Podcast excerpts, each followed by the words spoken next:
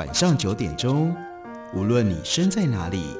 来场与文学的空中邂逅。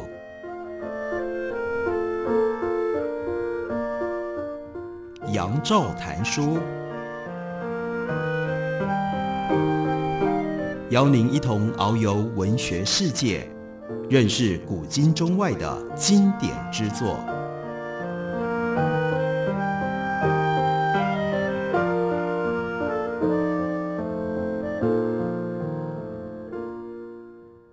各位听众朋友大家好，欢迎收听杨照谈书，本节目以台北广播电台 F M 九十三点一 每个星期一到星期五晚上九点为大家播出，我是杨照。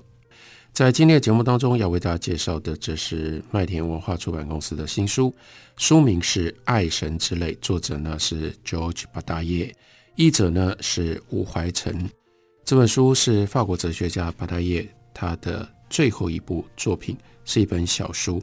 巴达耶的哲学非常难懂，巴达耶的法文也很难翻译，所以虽然这本书的法文版早在一九六一年就已经出版了，但是要经过了半个多世纪，我们才等到了由吴怀成帮我们把它翻译成为中文，在台湾出版。吴怀成也特别跟我们解释，半个世纪以来，《爱神之泪》这本书虽然迟迟没有中译本，但在九零年代在台湾有了间接的影响。一九九六年到一九九九年当中，艺术家陈介仁开始一系列取材于历史的刑罚，就是人尤其是身体上面受到处罚的时候的这种反应，各种不同的照片，完成了名为《魂魄暴乱》的，这是他的 video arts 的创作。其中有一个作品叫做《本身图》，就是转化凌迟之照而来的。什么是凌迟之照呢？凌迟之照是一张照片，然后照片上面所记录的是发生在一九零五年前后，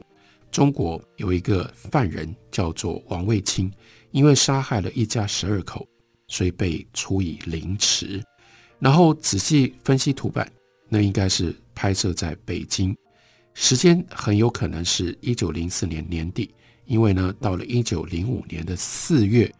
清朝就废除了凌迟的这种刑罚，受刑人呢叫做王卫青。一九零一年左右，他杀害了一家十二口，包括妇女、孩童，最小的只有九岁，所以他被处以最严厉的惩罚，就是凌迟之死。然后这张照片呢，就让我们看到他正在接受凌迟的那种痛苦的状态底下，他的表情，这叫做凌迟之照。凌迟之照也就是《爱神之泪》巴达耶这本书，他到了书最后结尾的时候，他的分析的对象。吴怀成还告诉我们，二零零三年陈介仁呢进一步延伸创作了更广为人士的录像作品，直接就叫做凌迟考。值得注意的是，陈介仁同样论及凌迟者、被凌迟者，他脸上被拍照拍到的时候，那一股非常非常奇特的浅浅的微笑，然后呢用佛头前世遭到肢解以及基督徒在十字上的默祷来加以并论，已然触及了巴达耶这种叫做超越善恶之笑。然后和台湾相比，日本对于巴达耶的著作在翻译上面就进步的太多了，几乎是亦步亦趋。六零年代前后，甚至在巴达耶的生前，日本已经译出了巴达耶的作品，包括一九五九年译出了《文学与恶》和《情色论》，一九六四年已经出版了《爱神的眼泪》，一九六七年《有罪者》，一九七零年《内在经验》等等。影响所及，上一代日本前卫的知识分子都受到震撼。这个时候，吴怀成又特别以三岛由纪夫作为例证。三岛由纪夫和巴达耶大概同时代，透过翻译就已经深悟巴达耶的精神。三岛由纪夫发动军事政变失败了之后，切腹自杀，情节早见于他最自我推崇的小说《忧国》。他说，《忧国》描写的性爱与死亡的光景，情色与大义的完全融合与相乘作用，堪称我对这人生抱以期待的唯一制服。他自编自导，将《忧国》拍成影片，英文的片名叫做 The Right of Art and Death，浑然就是巴达叶情色论的争议。后历史时代，三岛由纪夫更将献祭还有犯罪引领到更高的层次。他并不是马基德萨的那种空想者，也不是赖斯那一般的残杀者，更不是巴达叶观看凌迟式的痴迷。三岛由纪夫更进一步，他以己身献祭切腹，亲自执行了情色与大义的融合，体现了后宗教的人之宵禁。巴达叶早就已经说过了，文学与艺术在我们身上保持苦恼和对苦恼的超越，他们是宗教的继承者。我们的悲剧跟喜剧都是过去牺牲的延伸。这句话其实有很多需要解释的地方，尤其是什么叫做牺牲，而牺牲跟神圣之间又有什么样的关系？这就是巴达叶在《爱神的眼泪》这本书当中，其中要探讨的一个重要的主题。吴怀诚继续说，文学家就是恶的罪犯，这是另一种神秘主义的真理。早在一九六四年，日本人就翻译出爱神之泪，一代文士例如说色泽龙彦、四三修师、土方转，还有大岛渚。大岛渚最骇人听闻的感官世界，在这次的金马奖影展当中就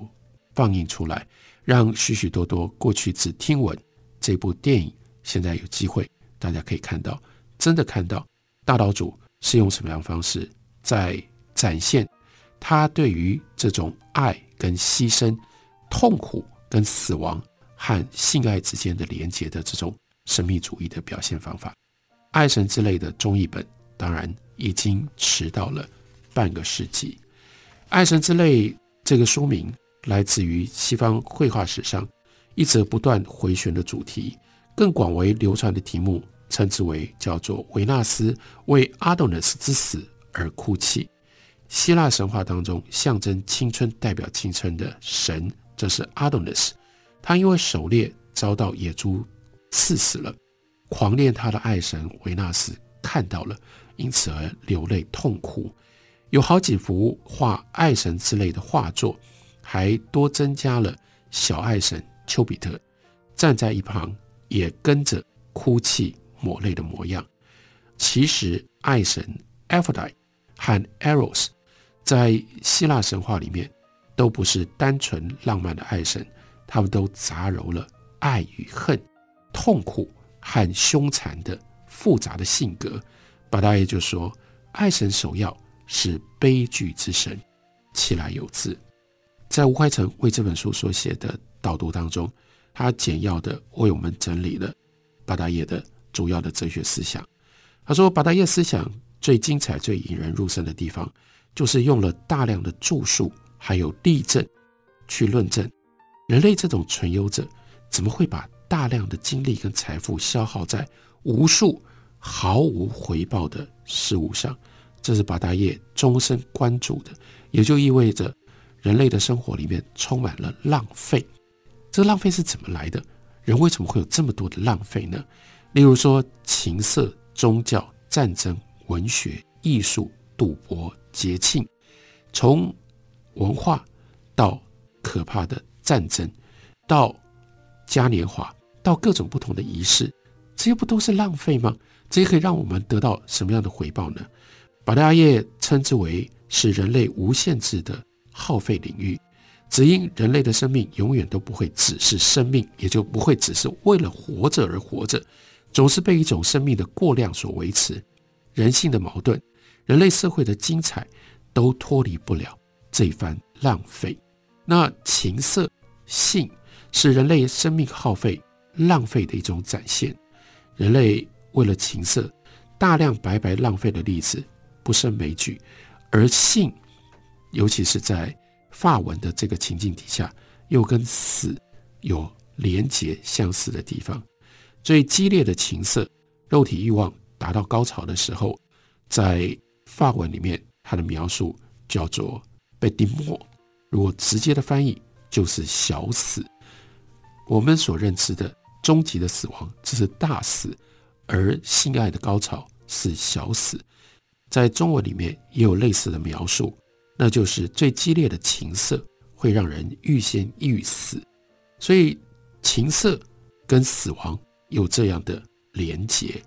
在感官跟体验上面的相似性。还有呢，情色的另外一个面向是 forbidden， 是被禁止的。性跟死亡都是人所害怕或者是人所禁止的禁忌，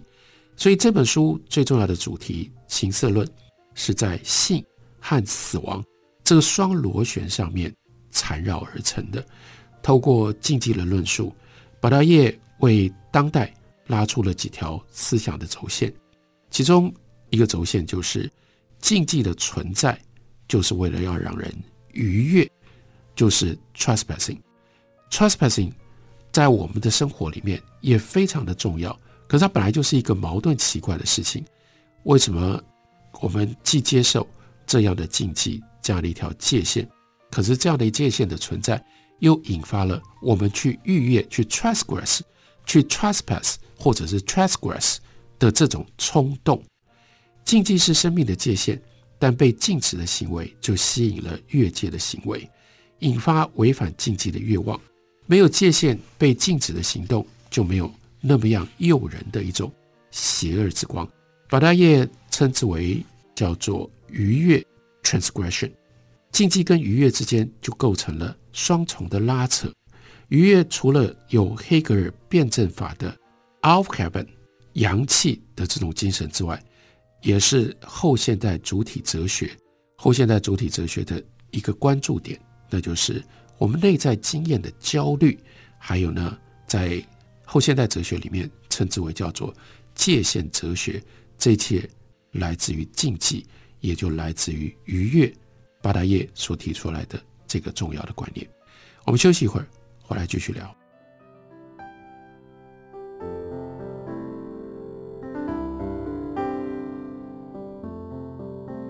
听见台北的声音，拥有颗热情的心，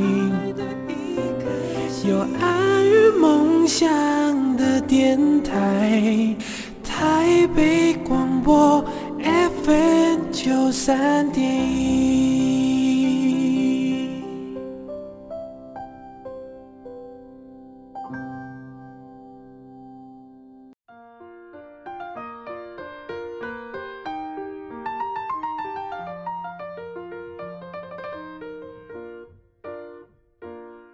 感谢您继续收听杨照谈书，本节目以台北广播电台 F M 九三点一 每个星期一到星期五晚上九点为大家播出到九点半。今天为大家介绍的这本书是巴达耶的《爱神之泪》，麦田文化出版公司刚刚出的新书，是由吴怀成所翻译的。除了翻译之外，面对这样一本非常难翻译，在即使是以法文都不容易理解的一本书，吴怀成也特别写了一篇长篇的导读。在导读当中，他整理出巴达耶对于当代哲学的一些重要的影响，例如说他特别标举出禁忌跟愉悦这两者之间的欲望关系。那禁忌呢，就更进一步的将情色和宗教相连。宗教的本质是将特定的行为区分成为有罪，也就是被禁止的行为。在情色当中违背了这种被禁止，那就产生了 sacrifice。 宗教上也是如此，都叫做 sacrifice， 也都是死亡的面向。有人因为爱而死，有人因为信仰而寻道，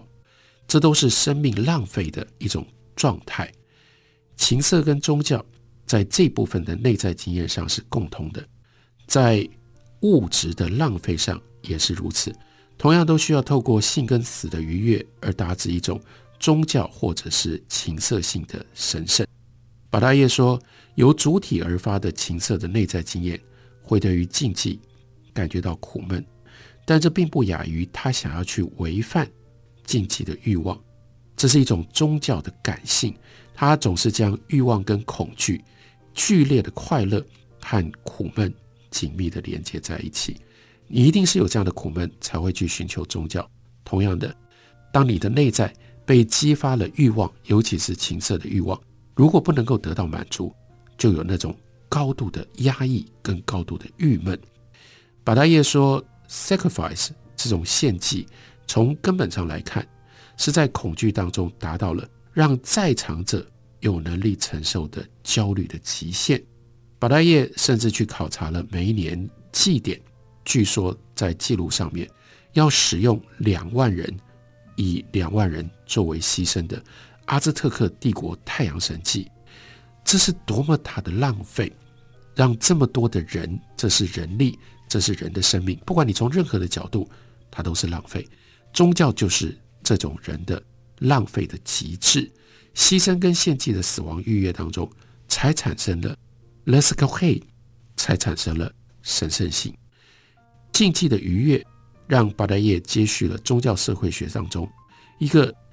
Mont Sacre 跟 Mont Bokfan， 也就是神圣的世界和世俗世界的分野。在原初的宗教性里面，神圣性同时具备有神圣和惧怕、干净清洁和污秽污染的双重矛盾。最清楚的那就是耶稣基督。耶稣基督被钉上十字架，这是基督教教义的核心。基督教教义认为人类有原罪，人的原罪从哪里来的？就是逾越啊，因为上帝明明规定在伊甸园里面不能够吃苹果，可是从这个禁忌被违背违反，而使得人类有了原罪。而人的原罪用什么样的方式可以得到救赎呢？却是要耶稣基督流了血，献出了他的生命，他变成了牺牲，用这个牺牲得到的神圣性来赎人类 transgression， 人类逾越所产生的原罪，用血来洁净人。如果有原罪，本来应该是自己受罚来赎罪的，可是基督教义的最核心就是一个完全无罪的人。耶稣基督他是神的儿子，所以他甚至不是亚当夏娃的后裔，所以他不像一般人在血液里面就有了亚当夏娃的错误而带有原罪，他没有任何的罪，却是由他来替全人类上了十字架。这也就是死亡禁忌的逾越，而且是对耶稣基督而施加的。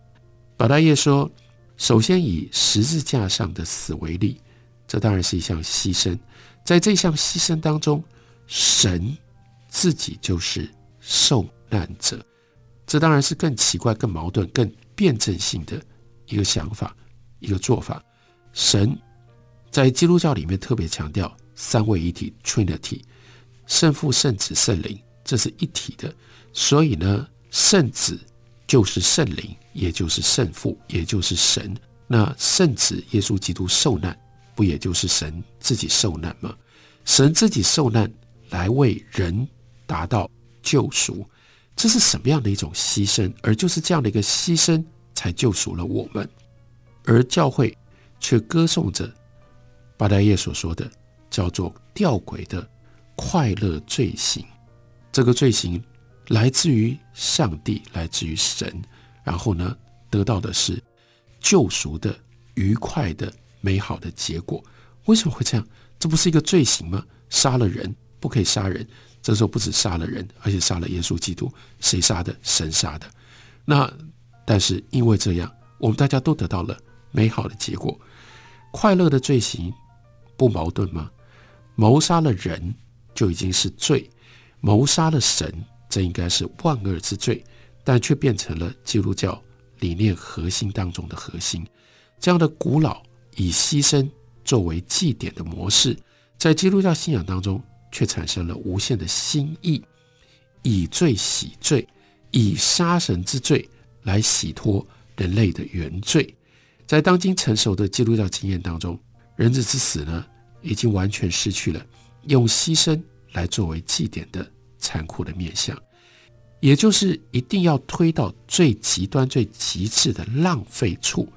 才能够显现出巴大耶他所言的那种 supremacy， 那种至高性，那种神圣性。什么样最极端的浪费？神的生命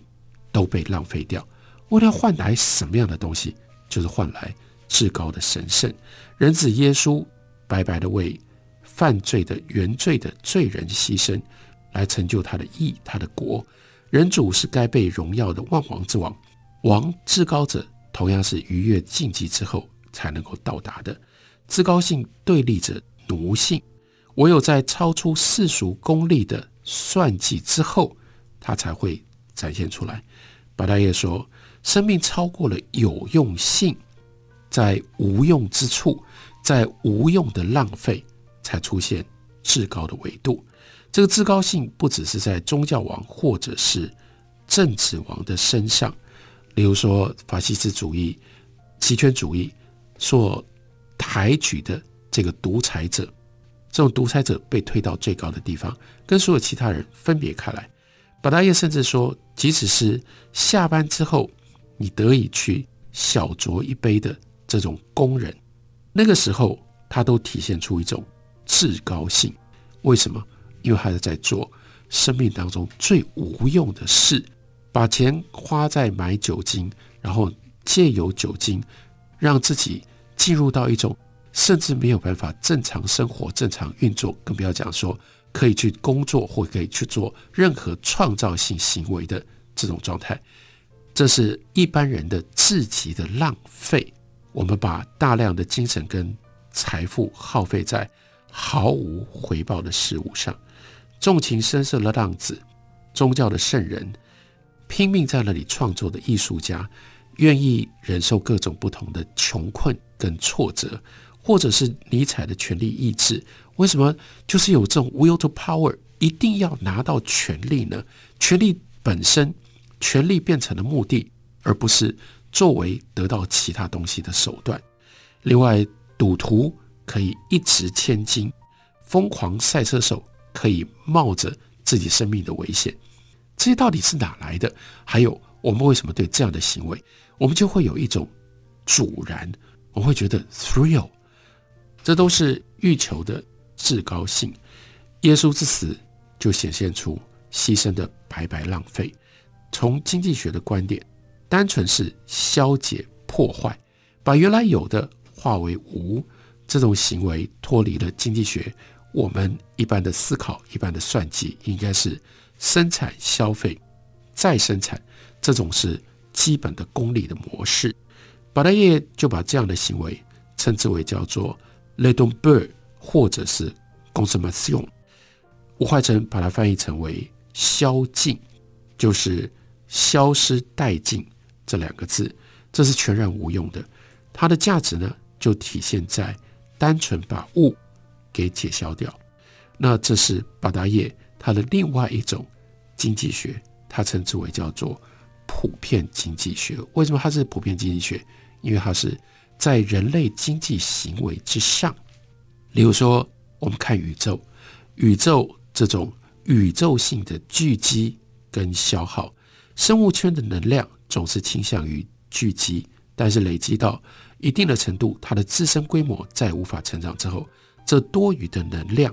总是必须要浪费掉。所以巴达耶说，在一个由地球表面的能量游戏所决定的环境底下，如果系统无法再成长，或者是超出的能量不能完全被系统的成长吸收，那么就必然在无力的状况下丧失。不管你愿不愿意，不管是壮丽的或者是灾难性的，它都必须要被耗费掉。这叫做它的普遍经济学。以它的这种普遍经济学的概念，巴代耶就连结了性爱跟死亡，而写出了它的终极晚年之作《爱神之泪》。这个《爱神之泪》呢，是分析极限逾越的巅峰作品。终于有了吴怀成为大家翻译，麦田文化出版公司刚刚出版的新的中译本。感谢你的收听，明天同一时间我们再会。